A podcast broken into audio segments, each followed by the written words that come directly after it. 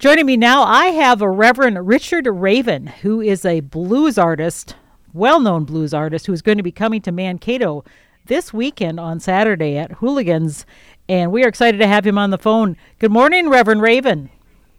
Good morning, Karen. How are you today? I, I want to know, are you a real reverend, or is that just your nickname? Eh, that's just my nickname. That's okay. Something I got while I was in the Navy. Yeah, I saw that you were in the Navy's for sixteen years, so... Did you, yep, yep. you, you grow up, it said, a poor kid on the south side of Chicago, and that sounds like a song in itself, of course, but what was your background in music? How'd you get interested, like you said, being this poor kid in Chicago? Well, uh, my uh, we always had a musical household. My mother was uh, really into uh, uh, jazz and uh, swing music and uh, stuff, even like Louis Jordan music, uh, and my aunts uh, were all Elvis fans. And, uh, and early rock and roll fans. So there was a lot of music in the house. And when I and my older brother uh, were growing up, uh, sixty-four, when the Beatles hit, then came the Yardbirds and the Stones. And, uh, and Dave and his friends started figuring out on the back of those albums, you know, who's, who's McKinley Morganfield? Who's Chester Burnett? That's Howlin' Wolf. That's Muddy Waters. And these guys live like a couple blocks away, you know, maybe a couple miles away from us. Wow. So they started going to the blues clubs, bringing home records, and uh, so that's when I first uh, first got turned on to the blues, when I was like, I don't know, started hearing it when I was about eleven, twelve years old. Did you pick yeah. up an instrument, or did you have a piano or something? I was fourteen. Okay. I was fourteen. Well, everybody on the south side of Chicago, if you were uh, uh, of Slavic heritage uh, for some reason, or Italian, had to take accordion lessons when you were a kid about pet music from Stinky Stinky Frank uh, Kowalski. So I took lessons from Stinky Frank for about two years, and then uh, I hated it. You know, uh, um, I begged my mother to get me a guitar, and uh, so I got this old guitar, and I just started uh, practicing. And she got me uh, some lessons from my older brother's guitar player. He was in a pretty successful band on the south side uh, called The Nerve, back in the mid-sixties, and uh, that's that's how I caught the bug. So you started with an accordion? Are you serious? Yeah, oh yeah. Well, yeah. of course, yeah. you know, New Ulm is just down the road, and that's the concertina, I swear, capital of the world. So, I mean, we're very familiar with that, and you decided you didn't like it. What didn't you like about a polka instrument like that? I can't imagine. Oh, I just can't imagine. Probably because uh, at every family function, um, I... Uh, my cousin Johnny and I were told to put on our white shirts and our little black ties from school and break out our accordions and play songs for the family. You know, growing up, my sister and I, we had to play the organ for all the relatives every single time. So I know what you're saying. Oh, yeah. Yeah, just, just torture. So, right. So, yeah. and, and it was probably p- torture for the company as well, I'm thinking. So, but then yeah. you... So you started young at fourteen, playing in bands. I mean, was it the kind of thing your parents supported, or were you, you know, paying attention to school? No, my mother. No, my my mother. My mother supported it. Oh, yeah. Okay. She was she was real. Yeah, she was real good about it. Uh, my father died when I was really young, oh, and so uh, I was raised by a single mother, and three, four of us, three boys and a, and a girl, back in the sixties. So you know, if you ever watched that T V show, The Wonder Years, yeah, um, that was me. You know, that oh. was. Uh, I grew up, you know, uh, a preteen uh, all through the sixties, you know, and got to witness everything through the eyes of my older brother and all his friends. But, uh, yeah, I got in the bands. Uh, I was in bands in uh, eighth, eighth grade, freshman year, and then uh, then I got in the band with my older brother when I was about seventeen. And we played all around the uh, south side of Chicago and downtown at Mother's on, on Rush Street. And then... Uh, I ended up going to the Navy uh, in seventy-six. So now, was that a choice? Because you, I mean, for, for extra schooling, you thought I'll go in the Navy to get schooled, or what was that choice from? No, no, no. I, I, I, uh, I joined the Navy to, to get out of town. I had a broken heart, and I couldn't, I couldn't stay in Chicago any longer. Oh, so I'm assuming that broken heart maybe played into a lot of your songs. Well, that's uh, on my uh, my life, uh, on my. Uh, C D of my life, uh, there's a song called uh, She's Moving On. Uh, uh-huh. That was written about that. Uh, so you moved from uh, Chicago, and didn't you end up in Milwaukee then? Yeah, after I got out of the Navy, um, girlfriend I had at the time, uh, she was too afraid to live in Chicago. It was too big for her. She's from Oshkosh, Wisconsin. Mm-hmm. So she suggested as a compromise Milwaukee. So uh, I'd been to Milwaukee a bunch of times. I really liked it a lot. And it was, it's like a little Chicago. Sure. Uh, it's right on the lake. You know, you still have all the all the benefits of uh, a lakefront city and uh, just uh, one quarter of the population is congestion. So real good music scene. It worked out really well. When did you decide to make music your career? Did you do something else beforehand to make money just to kind of survive, or, or what was well, your... Well, I was in the Navy. Uh-huh. In the Navy for uh, almost seventeen years. Okay. Uh, and I got out in nineteen ninety-three because I had a... I was going to get out for a couple of years uh, and then jump back in and uh, finish up my three years and get my pension. That never worked out because I, I started playing again, and my first C D came out, and I started doing well and making a living, and oh. I was like, well, hell, I never, I kind of fell into it. You know? Really? Uh, yeah. So uh, so you were kind of one weird. of those those lucky guys, because not everybody has that luck. Some people live out of their car for, for years. Oh, yeah. Oh, yeah. Yeah, yeah. No, no, I, I, I am very lucky. I'm very lucky. And I, I, I'm very grateful, you know, for all the people that, that come to see us play and, and keep me from meaningful employment. And one of the things you um, have, a there's a bio about you. You said you hate cookie-cutter bios, and you said basically you want people to know that you like playing music and you've played, you met B B. King and played some headline with Buddy Guy's, Legends in Chicago, et cetera. And so it, it's sort of more like who you've met and get to play with along the way that's made your life as cool as it is. Well, it's meeting people. It's just, just you know, the people that come to the shows. You, you become friends with people that you see repeatedly.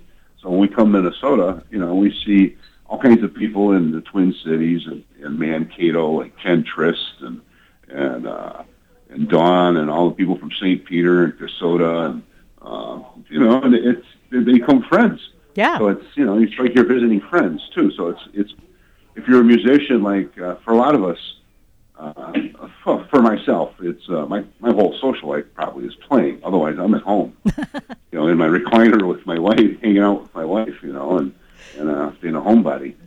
Well, that's so interesting uh, because people, you know, have imagined this glamorous life of this blues musician, you know, traveling all over and... and It isn't so that way, is it what you're telling me? Right, you, you you know, you get done with the gig, you drive to the hotel, you, yeah, maybe, you know, relax a little bit. Uh, um, we play cards, drink, blah blah blah. Sure. And then the next day you get up, you go have breakfast. Uh, and we have a higher hierarchy of uh, of uh, of breakfast uh, facilities, and uh, we choose the best one available, and then we uh, we head to the next place. So it's not like you know we're touring around. Uh, Yeah. You know, getting all the beautiful sights of uh, of Minnesota, uh, Minneapolis or Saint Paul or Chicago or any of that. You know, you're just from one place to another. All right, share your secret. What are the best breakfast places? Uh, our, our hierarchy uh, is uh, uh, Cracker Barrel. Oh, yes. Um, Perkins, uh, let's see, uh, uh, I guess Denny's would be underneath that, Village Inns. Um, usually, you know, we, we always ask everybody at the You know, where's where's the best place in town? Because, you know, we get a little cafe downtown that's still always the yeah, best. Yeah, absolutely. You know?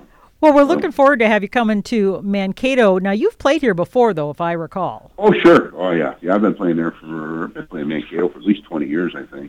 What were your connections, and how did you get kind of tied with this community? Uh, oh, boy, that's, uh, what would you do today? That would be, uh... Probably through Mark. Mark. I think Mark was one of the first guys that got us a gig in, in Mankato. And for those and who are listening, no, Mark was our longtime volunteer, Mark Halverson, who passed away just this past November, sadly. But, yeah, he was a big proponent of the blues here and promoting. And I know he's interviewed you a number of times because he was used to talk about it when he'd be up here. So uh, we're, we miss him, too. And But we're glad to have the, the blues coming back to town. Yeah. Well, it's good to be coming back out. It's been a while. The last time we played Mankato was uh, Blues on the Belgrade. Oh, my goodness. That was uh, before COVID, so. Well, glad to have you back. What can people expect when you come to Hooligans this Saturday night? Ah, well, we're just, uh, you know, uh, dance, uh, danceable, energetic, passionate uh, blues. Uh, you know, we've got a wonderful harmonica player, uh, uh, Westside Andy.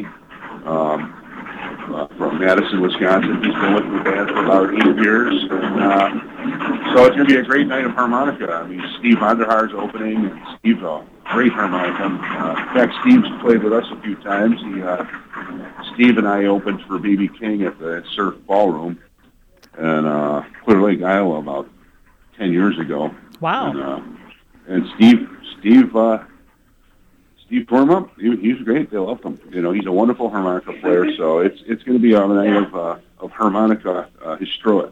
Uh, um, uh, I should let harmonica the extravaganza. Let's put it like that. I should let the listeners know there's a lot of, of sound in the background. You happen to be at the V A in Milwaukee, so that's all that sound yes. we're hearing in the background. Because I was like, are you being that. run over by a train or what? No, no, I'm here at the V A. Getting uh, the V A takes real good care of me. So, who uh, is your uh, your bandmates? Are you bringing a bunch of them with you? Is it just you, or what are we? Uh, who are we going to see? Uh, uh, my my bass player, P T. Peterson, who uh, was Charlie Musselwhite's bass player for years back in the late sixties, early seventies. And he's played with a who, who's who of blues: Luther Tucker, uh, Lowell Fulson, uh, Sunnyland Slim, Pinetop Perkins, uh, and my drummer, Craig Harnish, who was uh, Bernard Allison's drummer for years, and then Brian Lee's drummer. He's from Two Rivers, Wisconsin, and he's been in, in and out of the band over the last twenty years, uh, as his brother, too. His younger brother was my drummer for about eleven years, so it's, uh, you know, it's a bunch of great guys, and they're all yeah. real super talented, so it's, like, real easy to play, because they, they sure can play better than me, and, and that helps me out, because I can rely on them a lot. Uh, you know. Reverend Raven, how long have you been doing this? Since ninety-six. So many years. How has the industry changed through the years? I mean, obviously COVID made things different, but are the blues basically the blues forever and ever, or have are there different things yeah, now? Yeah, they're, they're, no, there's, you know, there's, it it, it, it, it runs in cycles, I think. Yeah. Um, had a, had a fallow period for uh, probably the last ten years, and now it's picking up again, and a lot of young artists are doing it the right way. Um, And uh, all of a sudden, uh, more clubs are, are starting to open up and be receptive, uh, having blues uh, uh, on their uh, on their rosters. And um, and there's a lot of people, uh, surprisingly enough, uh, under sixty-five, they're coming to see us play.